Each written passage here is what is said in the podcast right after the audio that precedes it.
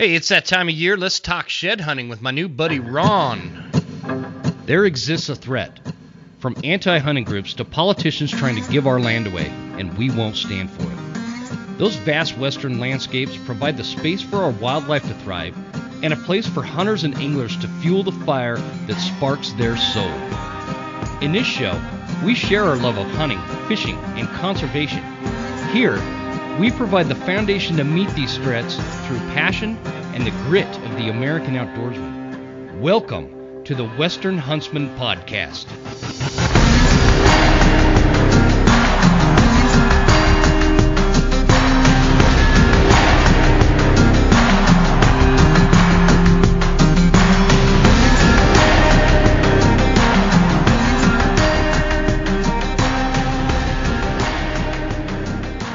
Welcome to episode number 61, guys. This is Jim Huntsman, your host, coming at you from the Broken Tine Studio right here in Hayden, Idaho. You know it.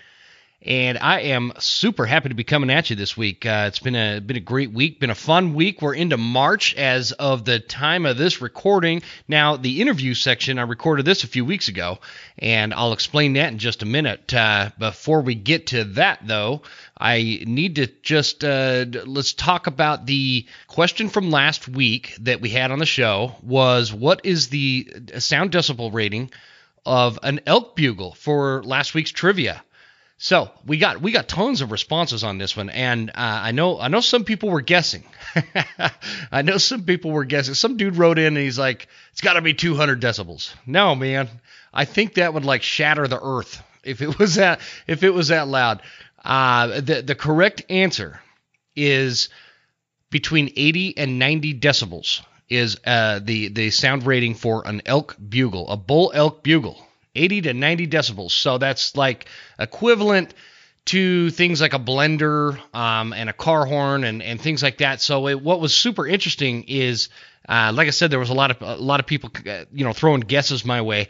And a lot of people said like 105 decibels. And in your defense, if I hadn't looked that up and did all the research on that, that's about what I would have guessed. But I think that what makes them seem louder than what they really are is like they're really high pitch, and so the sound waves are especially if it's like a clear day or a clear evening or something, the sound waves are just going to travel a long ways. And it goes to show like where my wife and I live off out here in Hayden, Idaho, kind of out in the woods here, not very far away from us, a couple miles is Highway 95, which is kind of like the main thoroughfare here up in North Idaho. And you got Highway 95 rolling. It's not a couple miles. It's like a mile. It's probably a mile or so from my driveway. But anyway, on a super clear night, if you're sitting out back, you can hear it. It sounds like it's not very far away, right? I mean, it's kind of annoying. But if it's cloudy and it's snowing or even just like that thick barometric pressure. What am I, a meteorologist? I don't know how to explain that, but yeah, especially if it's cloudy, dead quiet, can't hear the highway at all. So it's weird, and I think that relates to when you're out in the elk woods, and we're talking about like decibel levels and things like that coming from a bull elk. They can sometimes sound a lot closer than they really are, and sometimes they sound further away than they really are. So just something to be aware of. I think it's pretty interesting information. So with that, guys, on this week's episode, I got a really cool dude. A couple weeks back, I had Alex Wagner down in southern Idaho on the show, and Alex and I, we talked all things bow hunting and all sorts of different topics we kind of brushed up against there, but he told me that I should talk to a guy named Ron Hulse, and Ron owns a company called Bone-A-Fide Antlers, and he's like this, he's got a long history of collecting shed antlers, and he's turned it into a business where they take the antlers and they cut them down, and he could sell them as dog treats or everything else he does with the antlers that we talk about in the episode. I don't want to give it all away right now, but it's interesting. So we talk a lot about shed hunting and the ethics behind shed hunting. And how people can maybe become a little bit better at shed hunting because it's that time of year, and I know people are getting antsy to get out in the woods and get some sheds under their belt, which is great. But we do need to think about the ethics side of it. And there's one thing that I said that I'm a little bit concerned about. I'm going to try to head off getting a bunch of nasty emails prior to us getting to that point. So we were talking about, timeframes and when it is appropriate to go out and shed hunt.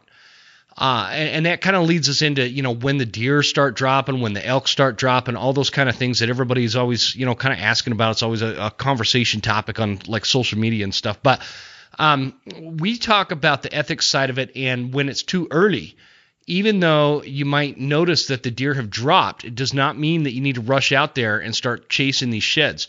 And the reason is, these ungulate populations, this is their most critical time. This is their most vulnerable time of year in terms of how much energy reserve they have, how much the feed they have available to them, the resources that they need to survive the winter. This is a tough time of year. And so I say, if you're out shed hunting right now, you are wrong, kind of thing. And that's what I say in that section. I know I'm going to catch flack for that. However, you got to keep in mind that there are geographical differences as to what I'm talking about. So, if you're doing that on a critical mule deer winter range, that's what I mean. You're wrong. Mid-February is when we recorded that. It is too early.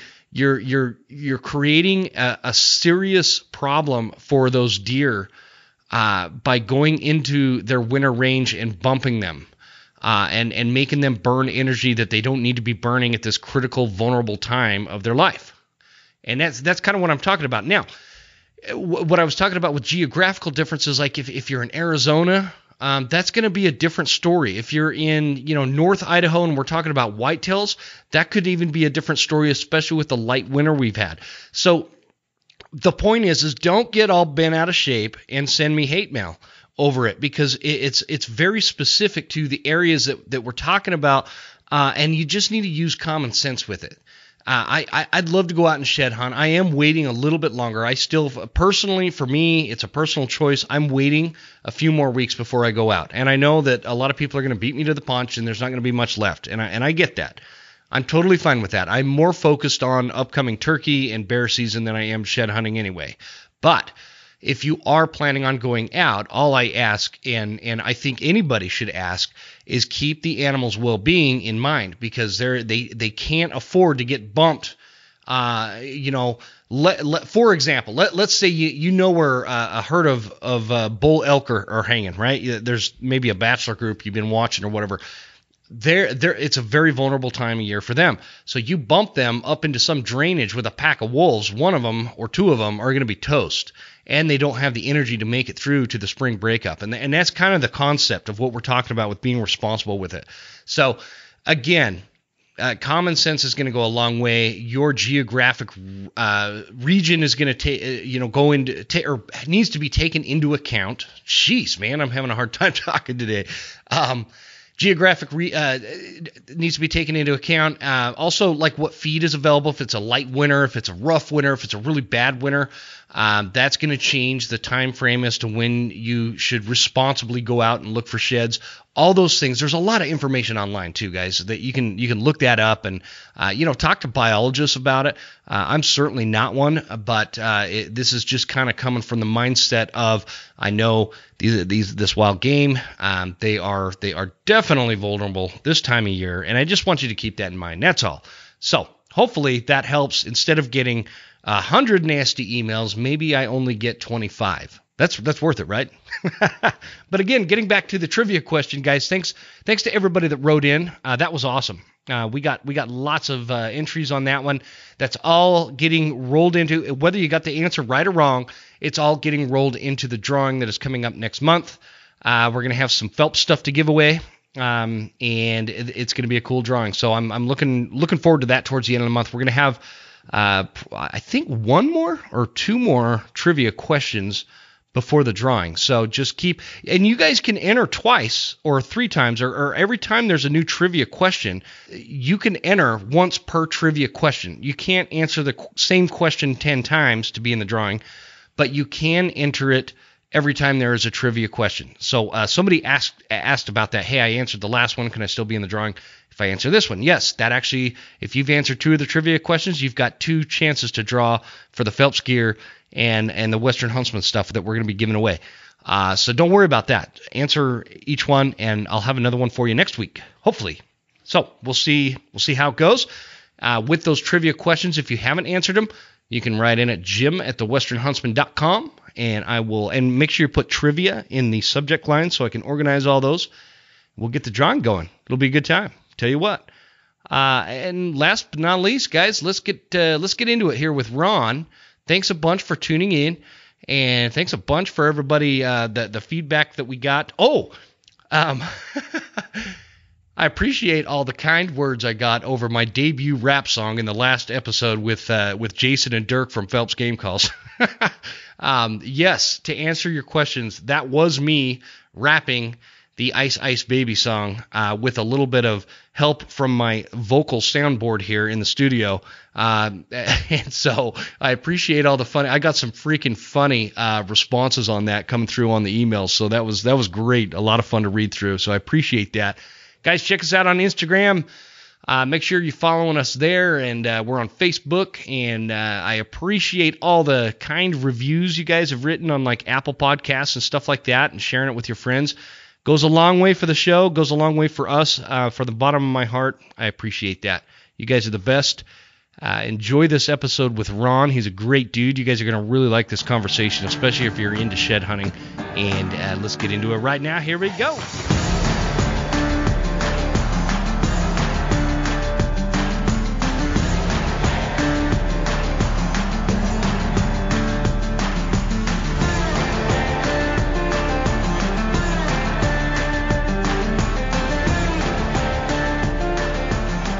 Guys, on the line this week, I've got Ron Hulse. He is the owner, founder, all that, the big cheese of Bone-A-Fide Antler, and he's down in Buhl, Idaho, and I'm really excited about this conversation because we've never really had an episode centered around shed hunting and antlers and what he does with antlers, and this is going to be a really interesting conversation. So, Ron, I appreciate you coming on the show. How you doing, brother?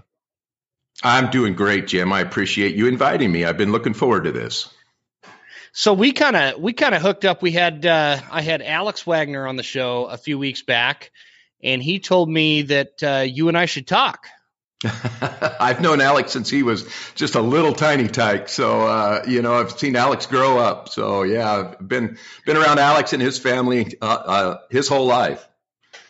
So you're just hanging out with Riff Raff down there, huh? Is that what's going on? Pretty much. It's a rough crowd down here, I tell you.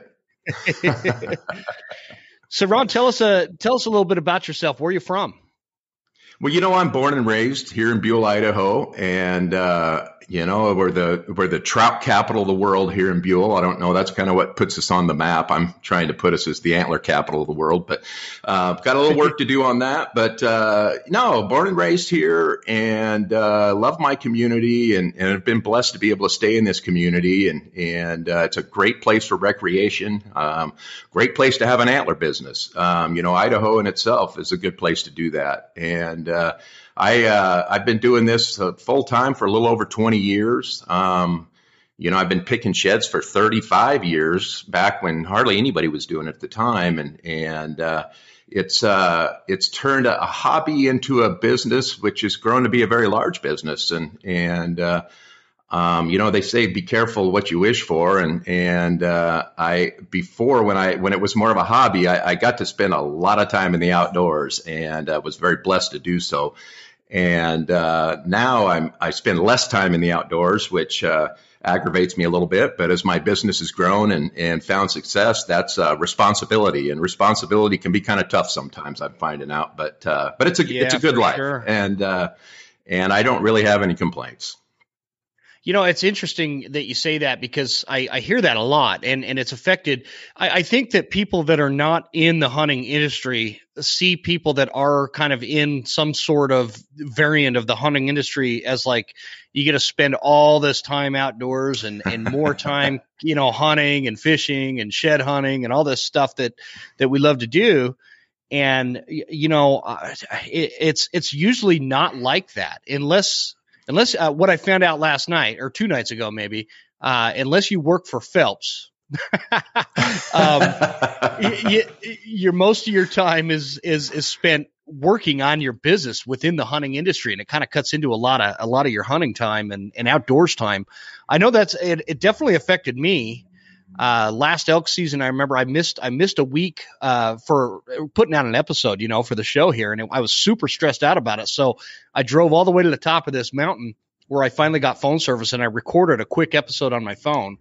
But that cut into my hunting time. So it just goes to show people that always want to get into the hunting industry, sometimes it really cuts into your hunting time. It does, like any business. Yeah. Like any business, Jim, you know, if you're going to be successful, you really got to put your heart and soul into it. And once it turns into a business, it takes a little more time away from the things we'd like to do. But, no complaints here. Sure.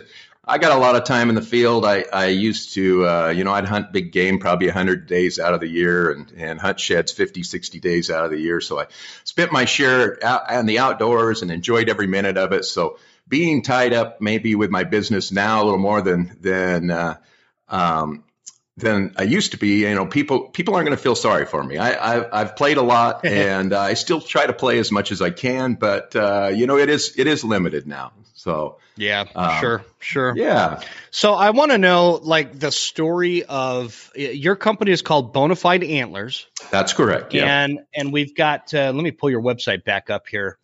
For anybody that wants to check it out, bonafideantlers.com. And obviously that's going to be in the show notes if you guys want to check it out. But 20 years ago or so, you're like going along and suddenly had this idea, hey, I'm going to start an antler business, or how did that come about?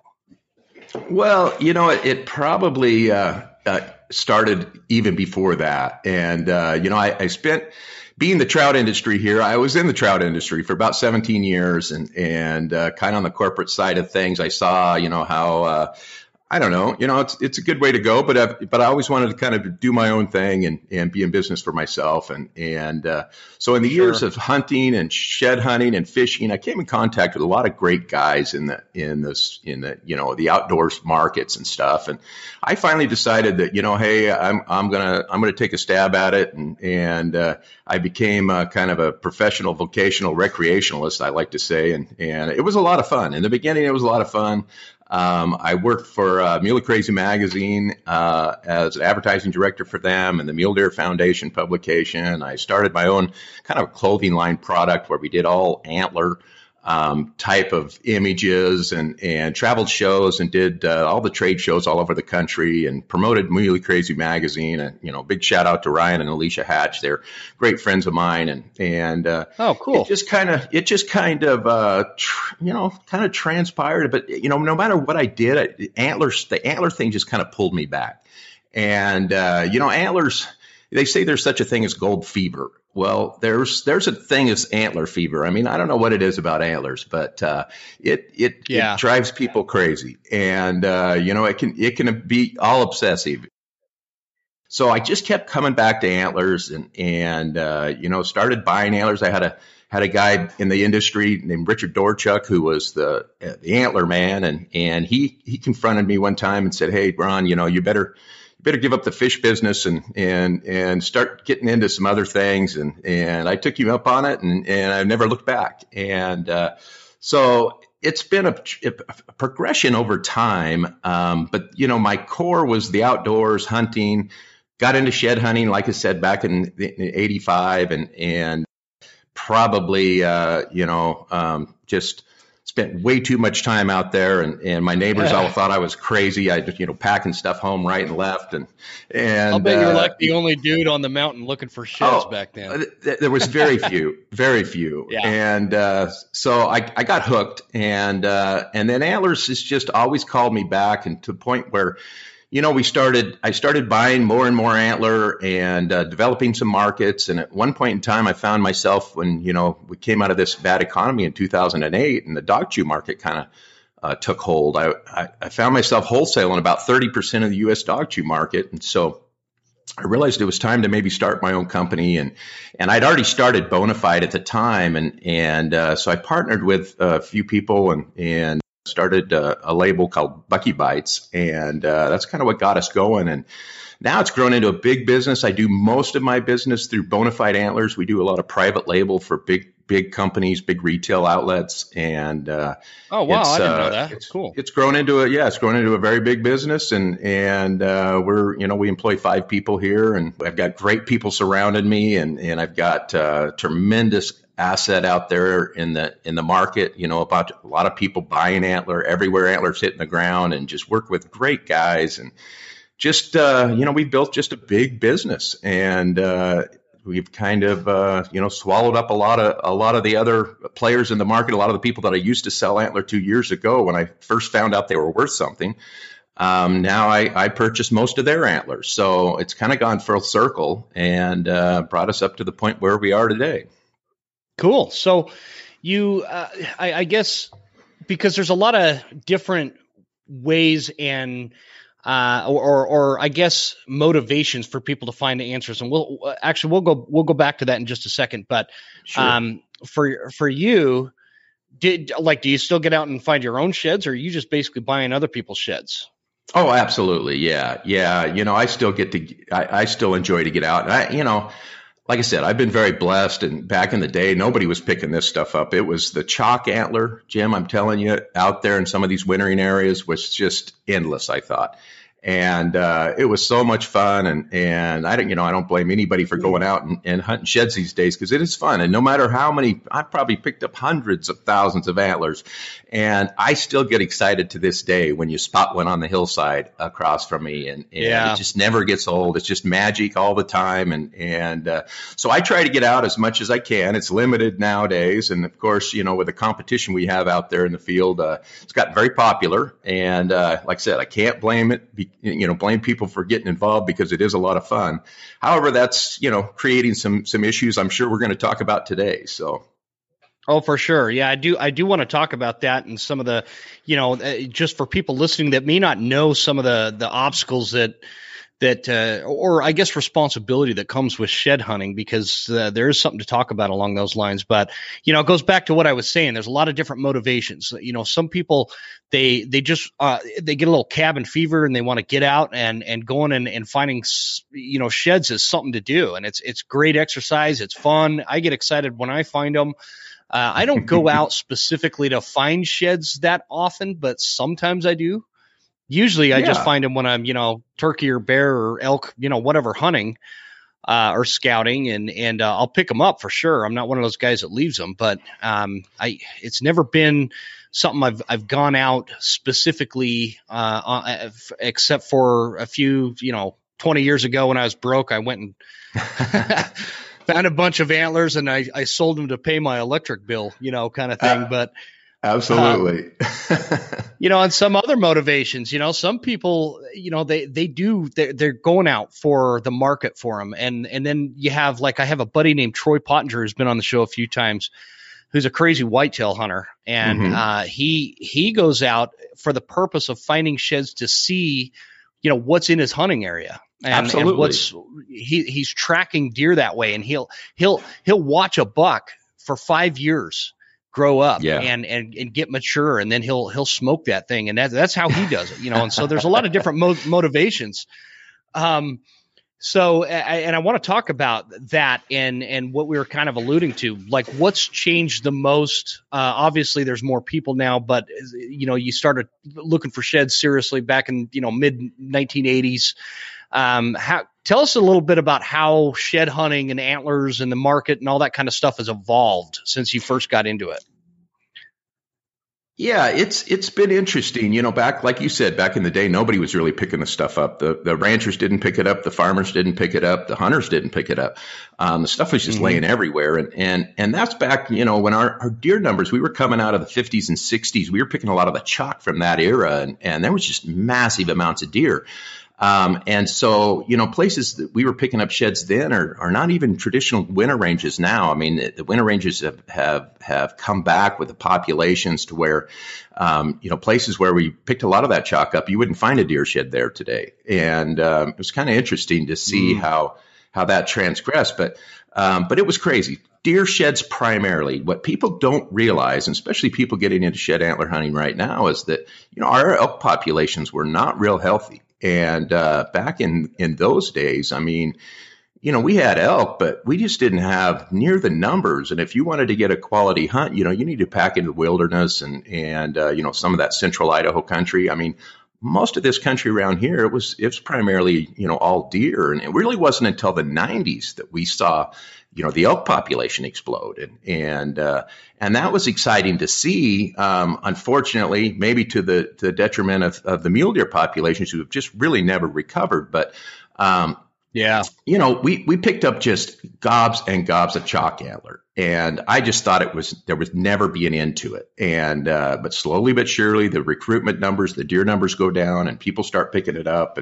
And this day and age, you know, chalk is one of the least common items that we bring into the shop here. You know, I mean, and most of it gets picked up before it gets that old. And, so it's been interesting to see, you know, people starting to enjoy, you know, the shed hunting aspect of things. I think what a lot of the guys, my buddies and guys from back in the day, they would say it's kind of the ruination of shed hunting because, you know, the hordes that are out there now. And that probably developed a little more with social media. Social media kind of came in and people were exposed more to the shed hunting. Which is a good thing. Like you said before, I mean, you know, it's a great thing for families. It's a great activity, and done responsibly.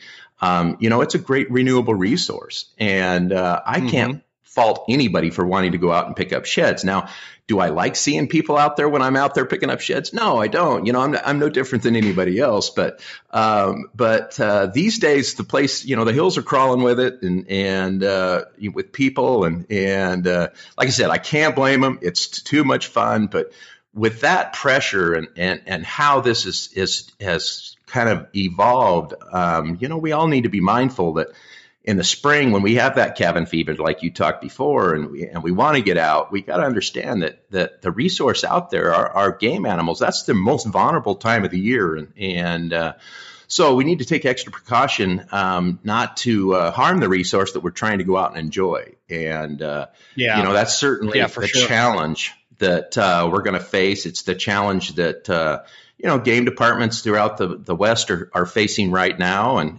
they're starting to address it, which is probably good because, you know, the last thing we want is the federal government to get involved. You know, if we have the BLM or the Forest Service managing access to sheds, you know, they may just shut it down. And so, you know, we're entering a time when maybe we need to get a little more involved to kind of control the numbers that are out there participating in this. And I'm not a big fan of regulation, but, you know, I think some education and certain forms of regulation may be necessary just to ensure that we're not harming the resource. I would agree with that because I think what happens a lot of the time, it's not necessarily that people don't know. Or I'm sorry, don't care. It's that they don't know. They don't know that when they're going into, you know, say some backcountry or a winter range where some mule deer, you know, have been staying and trying to get through the winter. The feed is low. The source, their resources are at an all-time low. They're burning energy that they shouldn't be. And when you go and bump them out of their winter range, they're burning a lot of unnecessary energy at the most difficult time of the year. And so just knowing when to go, I think, is critical. And because, you know, if you're like right now, it's mid-February. If you're out there looking for sheds right now, you're wrong. In my opinion, you're wrong. Yes. You're wrong to be doing that. Like you're too early. I agree with you, Jim.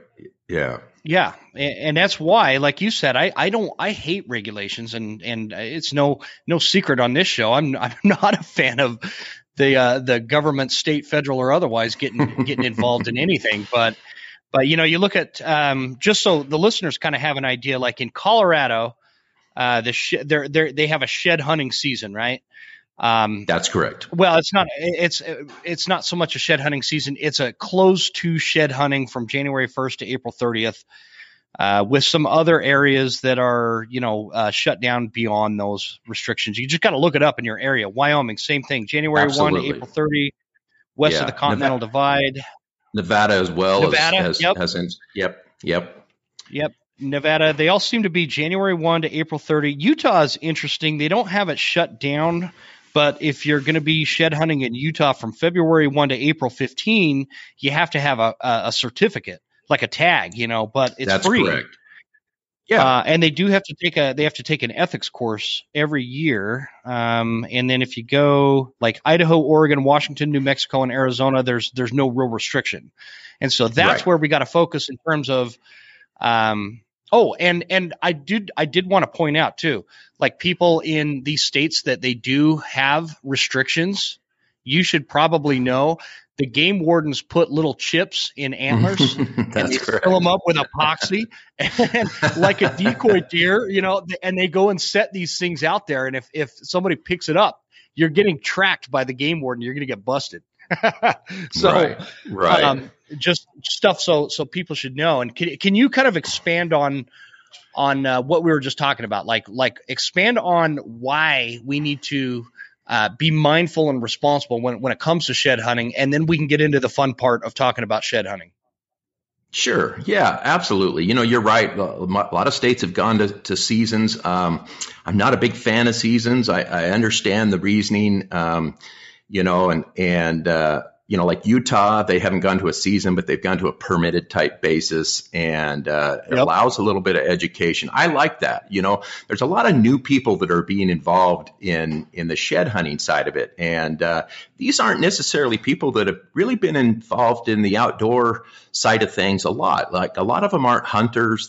They haven't spent a lot of time in the outdoors. They've been introduced to this and they think it looks like fun and the weather's nice. And like you said, they got cabin fever. They want to get out. They've got some friends that do it or such. So, I think some of the problems that we're having out there, some of it is led to ignorance, just not knowing the vulnerability, not knowing, I talked to a few of the ranchers and stuff, and they said, they have more problems in the spring with shed hunters as far as gates and trash and other issues than they do with the hunters in the fall. And I got to thinking about that. And I thought, well, you know what?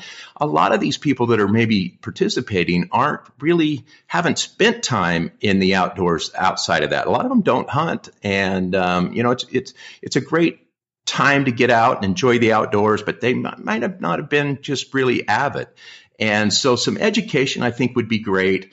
One of the things with seasons that I'm not overtly like, and I've experienced it firsthand, is, it's kind of like gun control. It keeps the honest people honest, but the dishonest people, it gives them advantage. And, exactly. You've got a lot of cheaters out there. And unfortunately the states they're having a hard time, persuading judges that this is something to take serious. So when they build a case and a lot of times it's kind of a hand slap, and unfortunately we need a little more teeth in it. And I would like to see some four-wheeler confiscation or side-by-side confiscation, or even a vehicle or something like that for somebody that's out there doing those kind of things. And I think we got a long ways to go towards that, but it would certainly keep people honest. And, and that just helps the resource, because, the shed seasons don't keep people from being out in the field.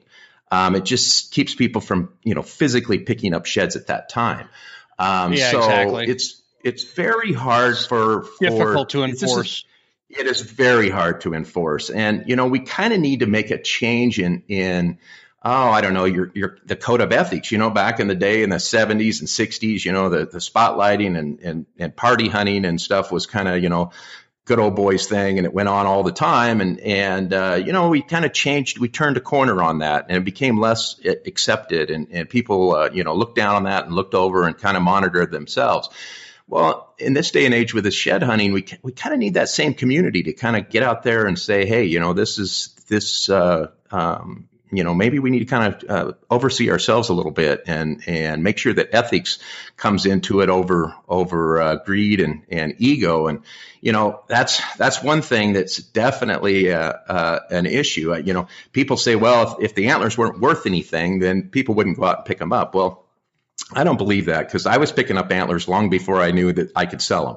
And I would pick up antlers too, if they were worthless today. Yeah, I'm just fascinated with them and love them. I love having antlers. I think they're a great display item. I got a bunch. You know, I've got sheds here in the studio that I've just picked up through the years and just keep them around. My wife loves them too. She decorates the house with them. And so I would agree, because there is that argument. You know, you look at like the North American model, where we don't allow the any kind of market for wild game meat, right? And exactly. You know, and that's done great for that aspect of it, but antlers are a different story. We are rolling right into the spring seasons. I'm talking spring turkey, spring bear. We got to get geared up, and I'm here to help. Let's start with Phelps Game Calls. Phelps Game Calls is one of the OG sponsors of the Western Huntsman podcast, and we appreciate them for being there for us, and I want to be there for them. It's a great company story. It's an American story, the kind we can all get behind, and they make dynamite game calls. And I don't care if you're talking predator calls, waterfowl calls, turkey calls, elk calls. It's all there. It all works. It's a great company, and they've got a great discount for our listeners here at the Western Huntsman. That promo code is Huntsman10 for 10% off. Heck of a deal. Get your stuff. Go to PhelpsGameCalls.com and get your turkey calls and your predator calls, because here we go. It's already March. I'm excited. Next on the list is Hoffman Boots, the most badass mountain boot you can get out there. I love Hoffman Boots. This company began in North Idaho years and years and years ago, and they have grown into one of the most recognizable name brands out there, and Hoffman Boots will not disappoint. What I really like about my Hoffman Explorers is they are on par with some of the most expensive hunting boots out there on the market, yet they're not as much money. That's a huge thing for when you're talking about all the gear you got to get for hunting season, to save a few bucks on a product without skimping on the quality of it. That's Hoffman Boots. That's what you're going to get with them. Use promo code Huntsman10, all caps lock, for 10% off on your Hoffman Boots, and you won't regret it, I promise. Last but not least, let's talk about SKRE Gear. SKRE is high-performance hunting attire and gear, scientifically tested camo patterns, which, by the way, they have a new camo pattern coming out this spring that you're going to want to keep your eye on, because it's a pretty good camo pattern that they've been testing out all over the country, and it's been working really well. So SKRE also is one of those companies with a great story. The name SKRE comes from the SKRE rock found at the bottom of rock faces. You know, the SKRE rock in that real rugged type kind of western country, and that's where SKRE was developed, and they just changed the spelling on it and came up with SKRE Gear, because like that rugged country, this is rugged gear. It's high-performance hunting attire. Again, like Hoffman Boots, you're not going to break the bank and have to get a second mortgage on it. It's worth the money. Check it out. Go to SKREgear.com, and don't forget to use the promo code The Western Huntsman for 15% off and free shipping. You can't beat it. And folks, I really appreciate you supporting our sponsors that support this show. It means a lot to me. Thank you so much. Let's get back at it. It is a different story. And you know, in this day and age, there's enough competition out there. And unless you're dealing with somebody that has some private land that's locked up in that, it's really hard to go out and make money doing it. You know, you can starve to death trying to pick up deer antler these days, because there's just not very many deer, and they're scattered out through a lot of miles. And you're doing it for the love of it and getting out. It's crazy. What's so freaking crazy about it too, Ron, is like, you know, when I'm hunting, I'm way back there. I feel like I'm the first person that's ever traversed that particular ridge. I know I'm not, but that's the feeling I get. But you would think that in those areas where I know there's elk, I know there's deer, I know there's moose, you'd think I'd be finding antlers all over the place, but I don't, because it's so popular now. It is popular, and a lot of the country that you may be spending your time in is more summer range, and exactly. You know, and that's another exactly, and you'll find, you know, that's why the core winter range, you know, when you've got winter range that winters a lot of animals in close proximity, you know, those are the areas we really need to protect, and you know, so it's hard to do like road closures and stuff like that, and that's been discussed, but the problem with that is you still have your lion hunters out, you still still have your chukar hunters, your grouse hunters, and, you know, you've got people out there that you don't want to take from their opportunity and their access. But I do believe in certain areas on those core critical wintering ranges where road closures would be a huge improvement. And, you know, it's probably something we need to look at. But, you know, prior to this, I was talking about the greed and the ego side of things, you know, Jim, unfortunately, social media, yeah, that kind of rears its ugly head. And there's a lot of people out there that, like we talked about before, they're doing the wrong thing and they may not really know they're doing the wrong thing. Well, there's also a segment of people out there that are doing the wrong thing and they darn well know they're doing the wrong thing. But it's all about, you know, getting the most, the biggest, and, you know, that social media post and this and that. Mm-hmm. And so ego really drives a lot of this unethical stuff. I mean, if you've got guys out there picking up elk sheds in a Bell helicopter, trust me, they're not doing it for the money. You know, it's an ego thing. And unfortunately, we're always going to deal with that. But we really need to, as a community, as sportsmen and as outdoorsmen, we really need to come together and look at our resource. And we need to look at the things that are going to help protect that. We're always going to have a few bad apples, but I think if people address this and we make a, you know, concerted effort to be mindful when we're out there, we can make a difference. You know, every individual can make a difference. And those guys that are very avid and are introducing this to others, you know, they need to be mindful of that. And they need to take a leadership role and, you know, express good ethics when you're out there in the spring. And if you're out there shed hunting and making sure that, you know, we're following the rules and following the laws and most importantly, you know, protecting the resource. Yeah, well said. No, that's perfect. And I mean, the bottom line is this, you know, I understand social media is like, it has just created so many issues, from hunting to fishing to, you know, shed pick, or if I could speak right, shed hunting. Yeah. All of that is exasperated on social media. And, you know, you got people out there that act like they just nailed a, you know, 300-inch bull elk in September by finding a shed, and it's cool. I that's what I love about social media is I like people to share their experiences, but it's blown things out of proportion to feed people's egos in terms of, look, I found 100 sheds compared to everybody else, you know, or I've shot the biggest buck, I shot the biggest bull, this and that, and it's turned into more of a competition than just sharing the outdoors as an experience. And it's really turned hunters against each other in a lot of ways too. And so the bottom line with shed hunting is, I'm all for it, you're all for it, we all love to do it.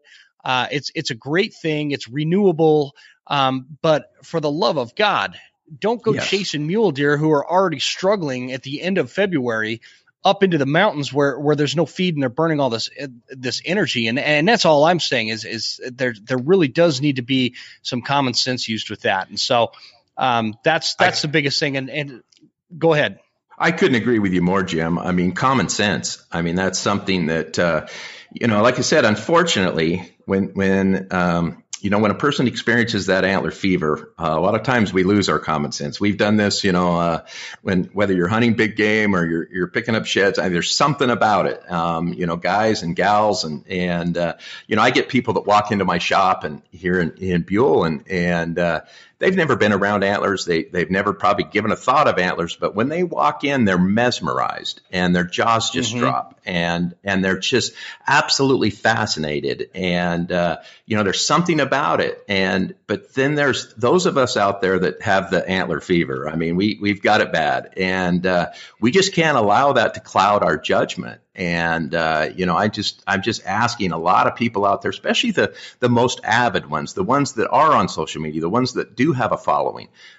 These are the guys we need to step forward and really, you know, make it more about the ethics as much as the experience and you know, getting out there and finding as many sheds as you can. I mean, we just really need to understand that this is a vulnerable resource, and back in the day when there was hardly anybody doing it, we didn't, you know, it wasn't a problem. But now, you know, everybody owns a side-by-side, everybody owns a four-wheeler, everybody has, you know, all these great tools and fun toys, and yeah, we're itching to get out and use them, but and that's okay. But let's just be mindful when we're in those areas where that vulnerable wintering game, and in the spring, you know, a lot of times the weather's nice and you're thinking, hey, you know, these things are out of the woods. Well, they're really not. That's a that's a time of transition of feed and vulnerability. And you know, we just always need to be mindful of the resource first, and, or else,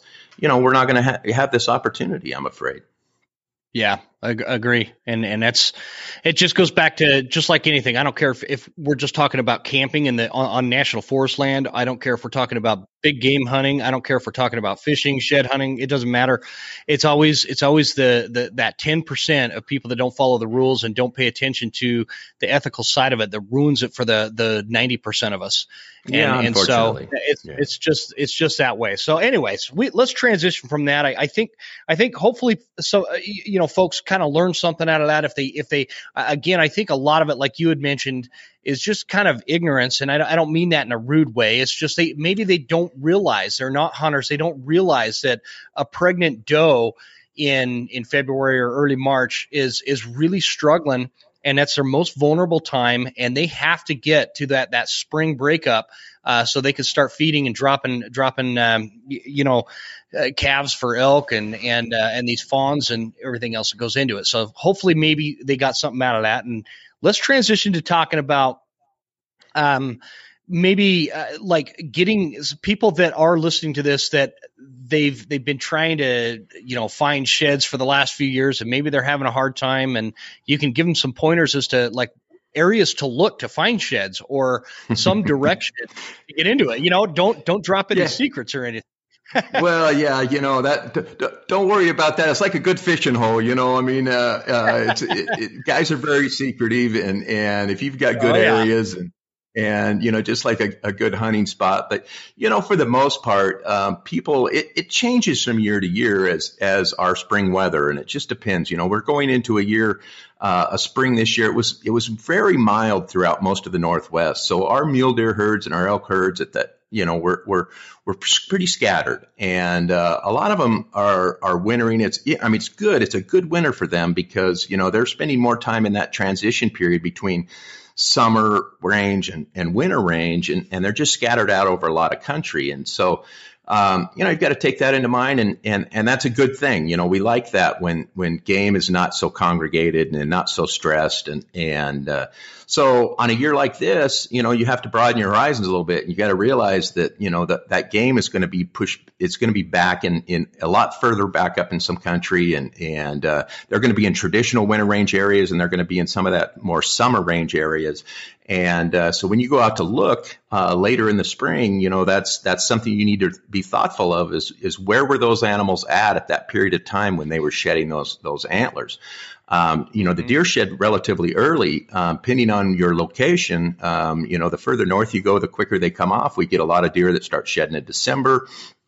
We get the bulk share of them here north is probably in January. This year was a real mild year. A lot of deer still carrying a lot of antler out there. As you go further south, you know, that game will carry, those deer will carry clean into April and May in some places. I mean, it's crazy how that period of time of that shed season varies from place to place. Elk, a little bit different. Elk, you know, we start getting that green up, and we start getting that in the southern end of the states, and in Utah, or in let's say New Mexico and Arizona, and they tend to start shedding a little bit earlier with that green up, and then as you move further north, it's you know, we start experiencing that shedding period for the elk could be in March and April, and so, you know, people have to be thinking where was that game at that period of time? You know, what was our weather like at that period of time? Did we have a heavy snow situation where, you know, some of that game was further down the mountain, or was it a mild year and it was maybe further up? But elk tend to want to be moving from winter to summer range at the point of time when they're shedding. And, and so those transition areas are the areas that a person wants to spend their most time is where those elk had wintered and where they're going in the summer. that period in between, that's the $1 million question is those are the areas. Now, guys that have been at this for a lot of years, they've discovered these areas and they understand those areas, and they have a little better success. If you're just new to it and you're getting out there and looking at, it takes a little trial and error. And, I, like I said, without giving up any secrets here, but it's just persistence and getting out. I recommend anybody that's wanting to get involved in shed hunting is get a good pair of boots. And a good pair of socks, because you're going to put some miles on, and a really good pair of optics, and spend the time out there glassing and just enjoying the outdoors. I mean, a great day out shed hunting might not necessarily mean you pick up many sheds. There's so much other great beauty in the spring and stuff you don't see in the fall. And so take it all in, enjoy it all. But if you happen to find an antler, hey, it's even that much better of a day. But, I think people, persistence, getting out, spending some time out, looking for wintering sign and then following that wintering sign up into more of that transitional area. I think people are going to find success if they put a little time forward. But don't get discouraged if you don't. Just like I said, enjoy the outdoors, enjoy the beauty of spring as it all comes into full focus. Yeah, no, good stuff. And what are your thoughts on training your dog to help you find antlers? That's like a new fad. It is. And they do really good. And that's what, so much fun. I mean, people that have dogs and this is a great sport to train your dog in it. Now, I do believe it's a little difficult to have a dog that's good with birds or good with lions and also good with sheds. I mean, dogs tend to be a little bit more one dimensional. And so if you want a good shed dog, you really need a good, just a shed dog. You need to focus on that. I've got buddies that have great dogs. And that, and they've got great eyes and they've been at this a long time, and their dogs will go out and find 3 antlers to their one every day when they go out. So the dogs are a real benefit. The other plus is most of these guys just thoroughly enjoy watching their dogs work. Just like a bird hunter, if you go out and you hunt birds and you don't have a dog, it's not the full experience. And just seeing the dog work the birds and out there working and being with, your best friend out there is a great experience.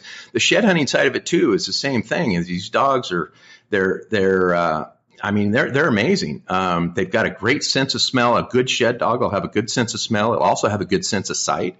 And it also needs to be a breed that can handle and cover a lot of rough terrain. And so when you're thinking about getting a shed dog in that, take those into consideration, because those are the dogs that seem to thrive and do better out there in the field.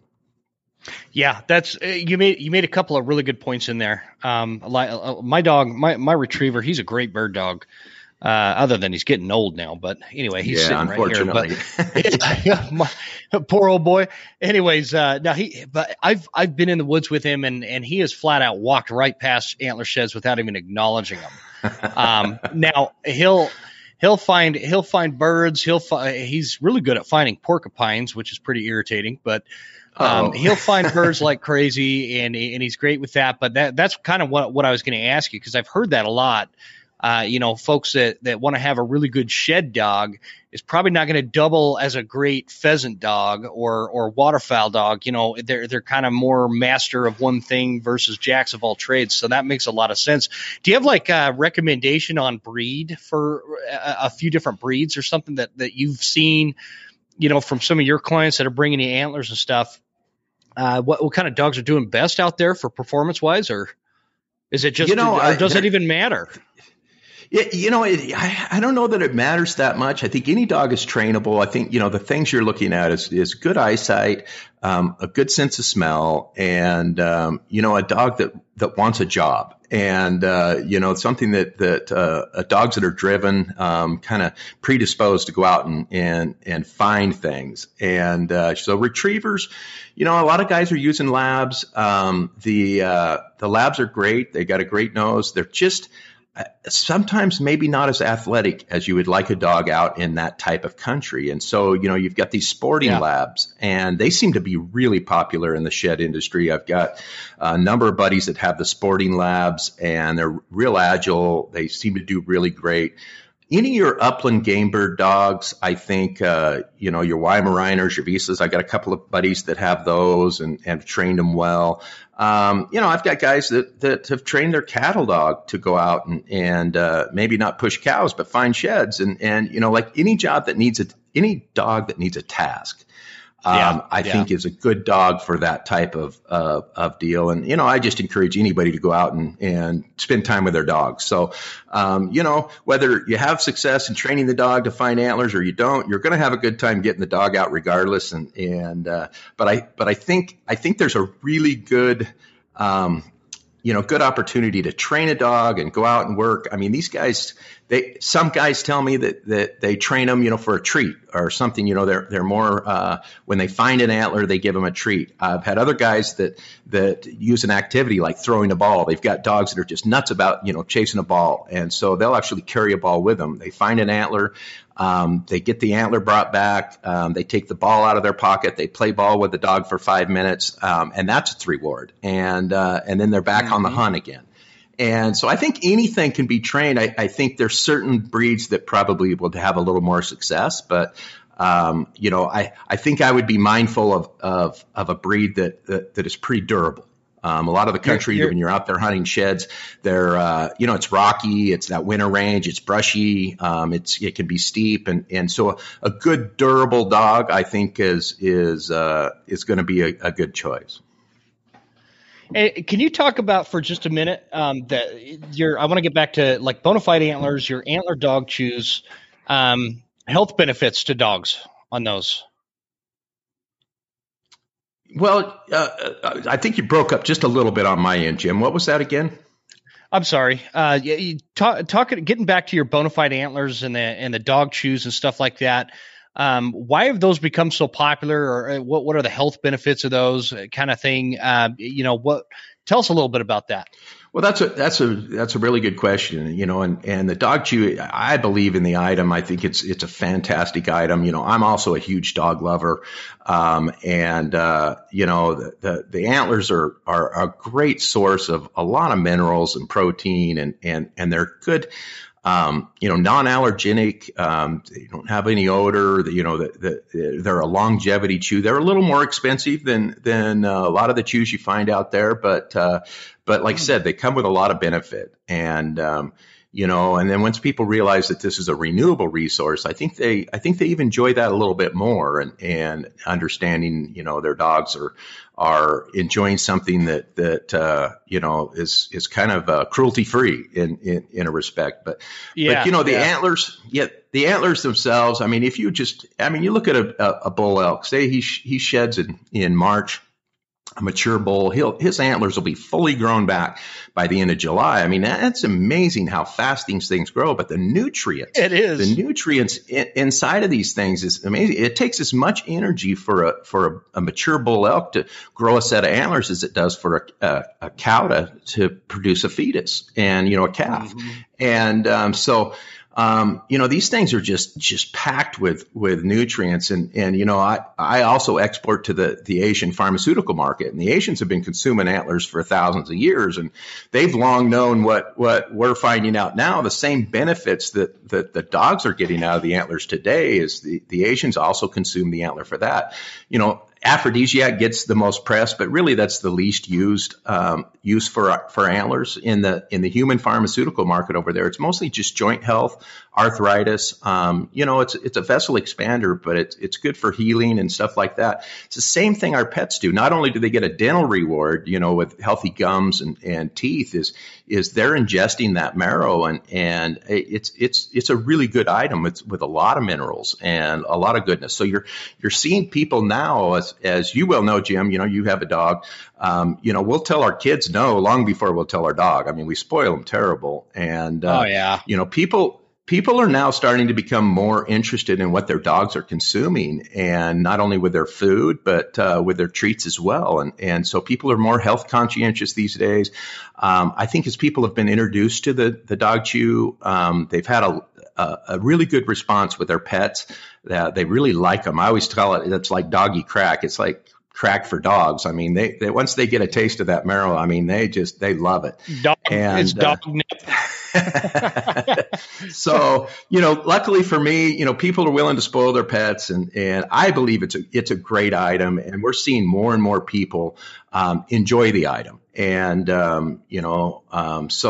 so the sales, consistently have been going up. And like I said, we're involved in a very major player with most of the big retail outlets. And so we do a really large volume. It's been interesting to see the market kind of increase, but it's a commodity like anything else. There's the supply and the demand can go up when the economy is good right now. Which is kind of surprising with everything going on, but people are still spending money, so it's a good item. If the economy gets tighter, that's something that we've seen in the past where people spend a little less money in it's not like bread or milk or oil or gas. It's something you can do without, but kind of a luxury item. Exactly, but we are seeing people that really enjoy the item and get some great use. Their dogs just absolutely love it. They get a really good value out of it because it does last a long time. For the most part, every dog's a little bit different. Some dogs are like Cujo and they could chew a car tire in half in a day, but antlers are a good thing for them. We can upsize, we can custom size things. It will challenge the best of chewers, but I'm a big fan of it. Yeah. It's not that expensive. I'm on your website here. You can get this assorted variety pack for, basically $17. Yeah. Looks like you got a sale going on. And then the Bucky Chews, $6 for this little bag for a smaller, some of you guys out there that have those little chihuahuas. My dog would eat that, and that's like an aspirin to him, but extra large stick. Yeah, that's $13.49. That's not that bad, and they last longer. I sometimes I'll be at the grocery store, and at the grocery store up here they sell those giant, leg bones from the cows are butchering and whatnot, and they've got a little meat on them here and there. I'm spending $10 on that, and my dog will eat that in a few days. It's funny. Well, I'll get out there, and we have like this mail lady that she'll come deliver a package, has to drive up the driveway and come to the house and whatever. There's this giant bone on my dog just killed a dinosaur out in the woods or something and brought it back. But no, I like that. I'm going to get a bag. I'm going to get this assorted variety pack here you got. I like that idea. Well, and I always like, I like people to reach out to me directly. We've got a website out there. And like I said, most of the stuff we do is large volume, big retail market and stuff. And, a lot of times when you go to those type of stores, you don't really get a great selection for what your dog may really need. If you have a bigger dog or an aggressive chewer, you're probably not going to find that in the retail side of it, because they're kind of looking at a size that keeps them at a price point to where people don't have a little sticker shock. I always recommend get people, if you've got a big dog or a big chewer, give us a call and we'll custom cut something that fits your dog, not anything else. And every temperament's a little bit different. We cut dog chews up to 2.5 pounds, big elk beam things for dogs. And I always like to see the dog get an item that is more fit to its personality and its size than just a generic chew. So, I'm always excited to educate people on the antler chews. We get a lot of people that just walk in. We do a wholesale right here out of the shop. And I spend a lot of time just, talking to them about how to size something appropriately for their dog, because, we don't want a dog that that is going to have, go through the item too quickly or have a bite pressure maybe that breaks a small antler and becomes a puncture problem. We want people to get a great item at a great value and really, their dog gets some great enjoyment out of it. So, I encourage people to do a little research and, for those people that have small dogs, it's a bigger chew is always no problem. They have a Napoleon complex. They'll take a chew away from a big dog. Don't worry about your dog getting a too big a chew. But those people that have large dogs, it's important that they do a little research and get out there and find something that's going to be more fitting to their dog and their dog's temperament and size wise. Okay. And it'd probably be a good training tool too, right? Like if you've got a pup that you want to trade to shed hunt, I would assume that if the dog likes to chew on those, he or she'd be more prone to find them when you're out there. I imagine.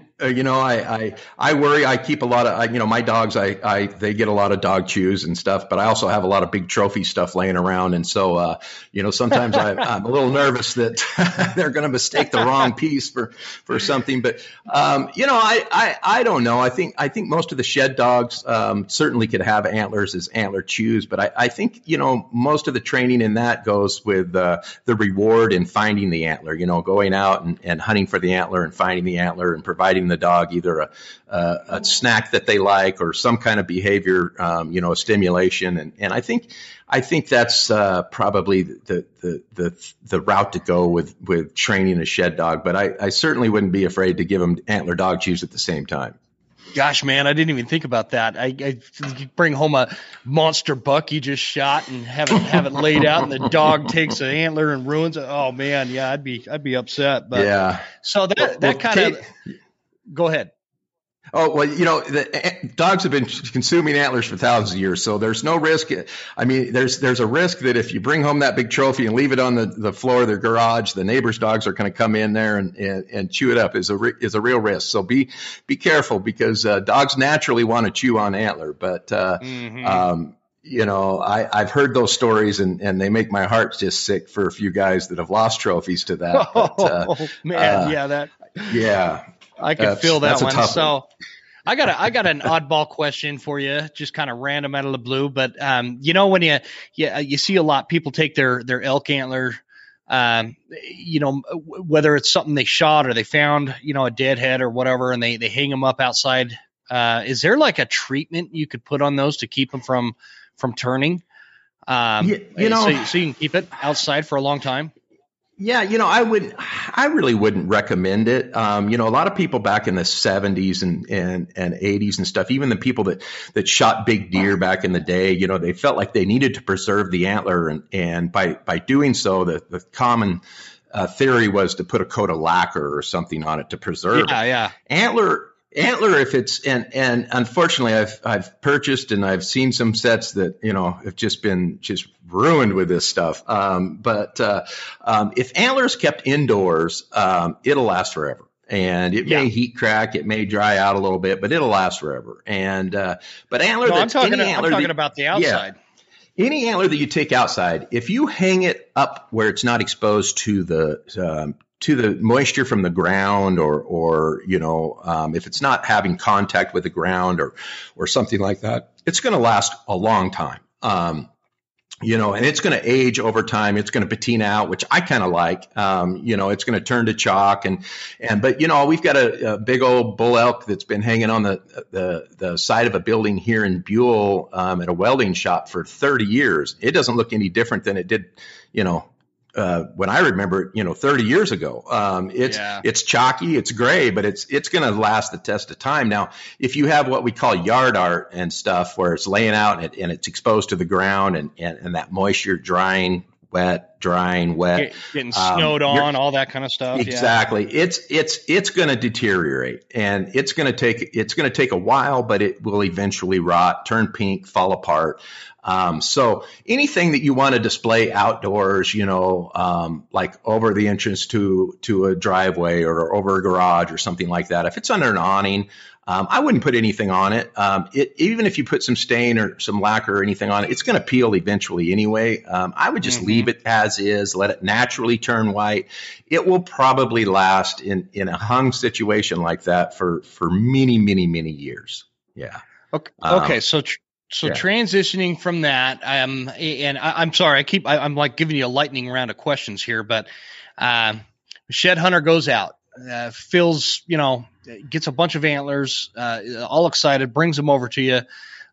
Give people an idea of what they could expect for, price wise on those antlers. So there's not any like fantasies out there. Well, absolutely. And that's where my business has grown, just really large over the years is just good business practices. I would say back in the day, there was, back when I started selling sheds, I just couldn't find an honest guy in the antler market. It was like, I call them horn carnies. There was a lot of them out there and I got took by them all. And I like that term. But, I'm going to steal that. Yeah, exactly. But this day and age, it's very straightforward. There's really no craft grade. There's not much of a craft market. We did nearly 500,000 pounds of antler last year. I'd say 0.5% of that goes into a craft market. But the consumption side of it kind of drives the market. And so we grade antlers depending on the quality of the antler as it comes in. Each species has a little different price point. Let's take elk as an example. So if you go out and find an elk antler in the spring and it's fresh and it's brown and that's a premium antler, that's going to bring a premium price. So you bring that in, that's called an A grade elk. Back in the day when it had a broken point or a broken beam or something like that, it used to get docked because it wasn't craft quality. These days, It doesn't matter. Broken, as long as it doesn't have a lot of surface chews on it right away. We do have, especially up north where you guys are at, that antler doesn't lay too long. Something's found it and starting chewing on it because the stuff's delicious, I guess. If it's a good brown antler found from that spring, it's going to fetch that A grade price. The price kind of depends on the area. Right now, the street prices are between $14, $15 a pound for that grade of antler. Then we go into the next grade of antler, and that's an antler that's laid maybe through the summer into the fall. It's turned white. They lose their color really quickly. The larger the antler, interestingly enough, the faster it breaks down. It's got more exposure to the weather and the elements. It gets more sun. It gets more heat. A bigger antler will crack out quicker than a smaller antler. So a lot of that larger elk antler, through that first year, that full first year, whether it's found in the fall or found in the spring the next year, that's what we call a hard white. And that's an antler that's going to probably run in that $8 to $10 a pound range, depending on your location and where you're at. And then what we get after that is we get an antler on a large antler. Normally when they're about 2 years old, they start to crack out on one side. And that's what we call a C grade antler, where the cracking and checking has started to take place and the antler's starting to break down. It may be fully brown on the backside, on the downside, where it's up against the ground, but the exposure to the sun and the weather and the moisture on the upside has started to deteriorate that antler and it starts to go into a C grade antler. Now, a smaller antler that sheds the weather, and let's say it's been in the canopy of a tree or something like that, it may fare better and it may stay in that hard white situation for 2 to 3 years. So that's kind of the next grade down is that antler. Now the antler that's laid out there for 2, 3, 5, 10 years, that's a C grade antler. Up in your country, up north, Idaho, you have a lot of moisture, a lot of snow. Antlers tend to break down a little bit faster up in that country. When you get down into my country, down here in southern Idaho, and a lot of these more arid portions of these northwest states, you'll find that antler lasts a lot longer. It doesn't break down as fast. So geographically, it depends on where you're at, on how your antler will grade, how long. Yeah. Yeah, that speaks to, because I lived in Utah, and that I would find a lot of what you're talking about, that C grade type kind of antler. Yeah. I don't find any of those up here, and I think that we have between the climate and the critters, I just don't think they last. Where in Utah, man, it was nothing to go out and hunting jackrabbits in the sagebrush. You'd find these huge antler sheds that look like they were probably 5 to 10 years old. They'd be exactly, sitting out there. And so, yeah, interesting. Much drier. Much drier, and antler will last a long time. In that country, you know, shed antlers will last, you know, they can last 20 plus years laying out there before they crumble apart. In your country, not as hospitable for antler, and you know, critters, squirrels, porcupines, you know, everything likes to chew on antler, and you get a lot more chews up in that north country. You get a lot more water damage. Water damage is one thing that is really a bummer, because the water actually gets inside the antler, kind of kills the core from the inside out. And so that's something that your antler up north will degrade a little bit faster than, say, antler down south. You know, depending on those areas that you find it in, but anything you find fresh in the spring is going to be a good A grade antler. I mean, you can take that antler home, you can put it in your shed, your shop, your barn. I mean, it could sit there for 30, 40 years. It's still going to be an A grade antler. As long as it's indoors. Yeah. Exactly. But if you find a big pile of sheds and you like laying them out, around the yard and stuff like that, just know that they are going to degrade. They are going to go down in quality over time. But it's a great look. The other thing is unfortunately, in this day and age, a lot of people know that the antlers have value. So if you live in a populated area and you leave your antlers laying out in your yard or whatever, don't be surprised if one day you get up and you go out and they're missing. Unfortunately, that happens all too often. That does happen. And I just like anyway. Yeah, unfortunately, I hate a thief as much as anything, but I just tell people that, hey, you're kind of inviting problems these days, and there's a seedy element out there that's looking for anything that has any value, and unfortunately, antlers now are one of those things that some people don't realize they have some value, so they leave them out, and other people that do, they end up taking them, and it's always a sad story to hear somebody that you'll call and say, hey, you know, my antlers got stolen and you know, I just, my heart goes out to them. So, you know, if you have something and you enjoy it, make sure you put it in close. Yeah. It's terrible if you're in a situation and let's say you just got your first elk, right? And somebody rips off that rack. I was talking to a dude, he gets his first elk with a bow. He'd gotten one, you know, with a rifle before or whatever. But anyway, so this one's super sentimental. But for some reason, he packed the head out first and the rack out first.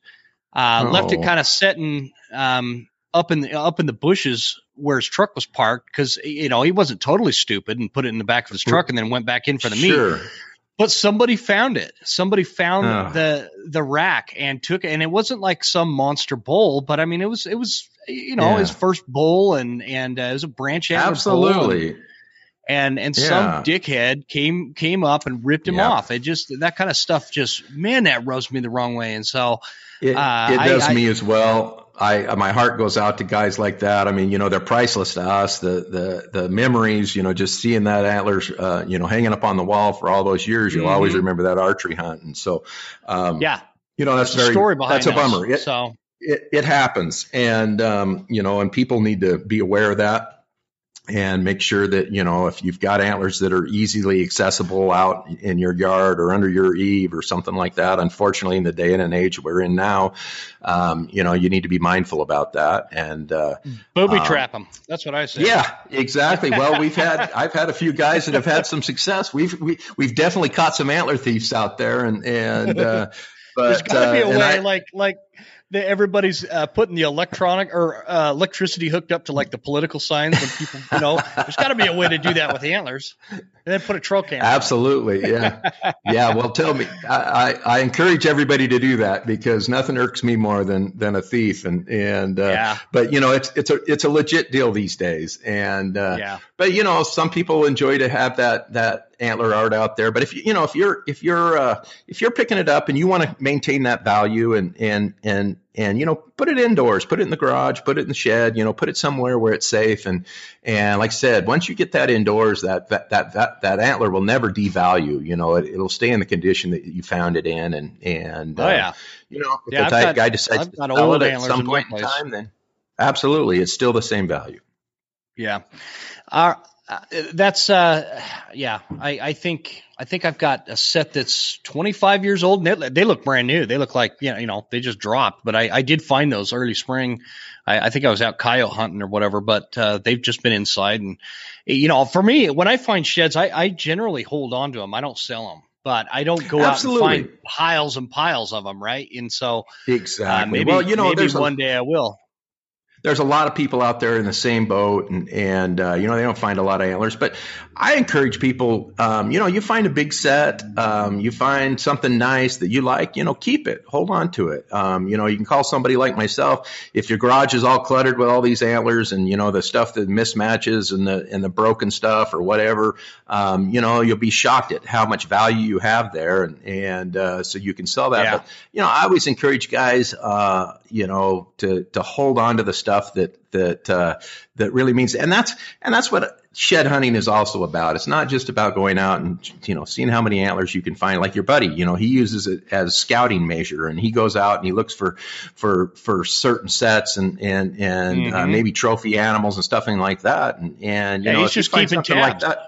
Absolutely. You're keeping tabs. But if you find something like that, it's a treasured item. And mm-hmm. I call it a keeper horn. Guys go out and you spend all year hunting sheds while you're hoping to find a few keeper horns. And the keeper horns are, something that is of more trophy quality, or to you, maybe some oddity or anything that, floats your boat. By all means, keep that antler. But a lot of that antler, I get a lot of guys that go out and they pick up antler and they use those proceeds at the end of the year to, maybe reinvest back into their hobby, buy some binoculars, upgrade a rifle scope, something like that. So it's kind of some fun money where you can take that and turn that back into something that you're going to use from year to year. And I see a lot of that out there. And so it's kind of fun. Yeah. And that's all super dependent on the market, and things have changed a lot. Like I used to, like I told you, between bounties on coyotes and shed antlers and a few different things, I used to, pay bills on doing that stuff back in the day. But absolutely. To your point, you were just talking about, like, I'd mentioned Troy Pottinger, where he's just keeping tabs on these bucks. It's cool because once they get mature enough, he gets them. But he's got like the last 3 or 4 years of sheds for that same buck that he could show you. Yeah. And that's cool because this is public land mountain bucks. This isn't like some game ranch, high fence kind of situation. Exactly. And it makes it even that much cooler. So anyway, it does. Ron, this is, go ahead. I cut you. We've got kind of a delay here we're dealing with. Oh, I'm sorry. Yeah. No, that's a great thing to do. I mean, I'm always fascinated to see people that have multiple years off the same animal. And I love how antler growth is and signature points and that memory in antler and it's fascinating. And so it's always neat in sheds when you can see multiple years of the same animal, see as it matures and maybe turns into this, exceptional animal. I've seen it also where, they hit periods of time and growth where they're tremendous, and then they regress and go back down, and it's fun to see that. And that's one thing you get to see in shed hunting. When you pull the trigger and that the animal drops, the story ends right there. And so I love the fact that we can go out and we can find multiple years of sheds off these animals. And sometimes these animals they get so smart they're never harvested, and their only thing they've left behind is those sheds. And that excites me. I in this day and age I enjoy getting out and looking for something, shed hunting and that experience as much as I do in the time in the fall. And it's just a great opportunity to really, really get out and enjoy what the outdoors offers and enjoy what our resources is that are given to us. I encourage people to get out and enjoy it, but do it responsibly mm-hmm.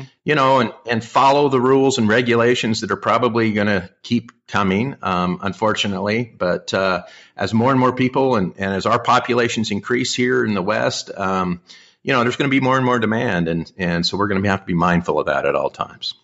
Yeah, for sure. I mean, with increased population comes increased regulations. It's just a sad fact of life, and this is just how it is. But, Well, Ron, this has been a fun conversation, man. I appreciate you doing this with me. Absolutely. I appreciate the invite. And maybe down the road we can have another conversation like this. We should. And I'm going to come see you next time I'm coming through the Buhl area. I'm going to swing in and see you. I want to see your shop. I think that absolutely.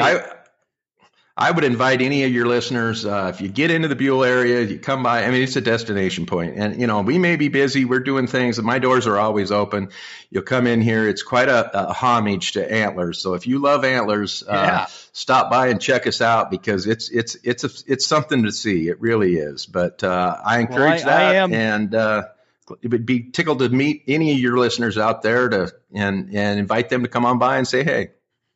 Yeah, that'd be great. And like you said, yeah, you guys, if you're down in the Buhl area, it's a fun little, probably a Saturday outing or you know what, I don't know if you're open on Saturday, but go check it out. Go check out Bone-A-Fide Antlers. I'm pretty much here 7 days a week for the most part. If I'm not on the road, I'm probably here, or if I'm not lucky enough to be shed hunting myself or hunting, but I spend a lot of time here. So, you know, reach out with a text and chances are you'll catch me. Good deal. Well, I'll come see you for sure. So again, thanks again for coming on the show. Let's keep in touch and maybe do this again and talk more antler. I'd love to talk a little bit more about your business. We didn't spend a ton of time on that, and so we're definitely going to have to do that again. But for now, thanks a bunch. And guys, the website is bonafideantlers.com, and I will have that in the show notes. Is there any other website you want me to throw in there, Ron? You know, not really. Like I said, you know, I encourage people, if you're looking for dog chews, reach out to us, you know, via email. We've got, my email is bonafideantlers@yahoo.com. You know, I always encourage I like some interaction with the customer when we're dealing with somebody directly, so I can really make sure that they're getting what they need for their dog's needs. And like I said, I'm a huge dog lover, and I want to make sure that we've got a great item here. I just want to make sure that people get what they need. Cool. Well, thanks again, buddy. You bet. Thanks, Jim. I it's been very enjoyable, and we'll keep in touch and see each other soon, I'm sure. Awesome.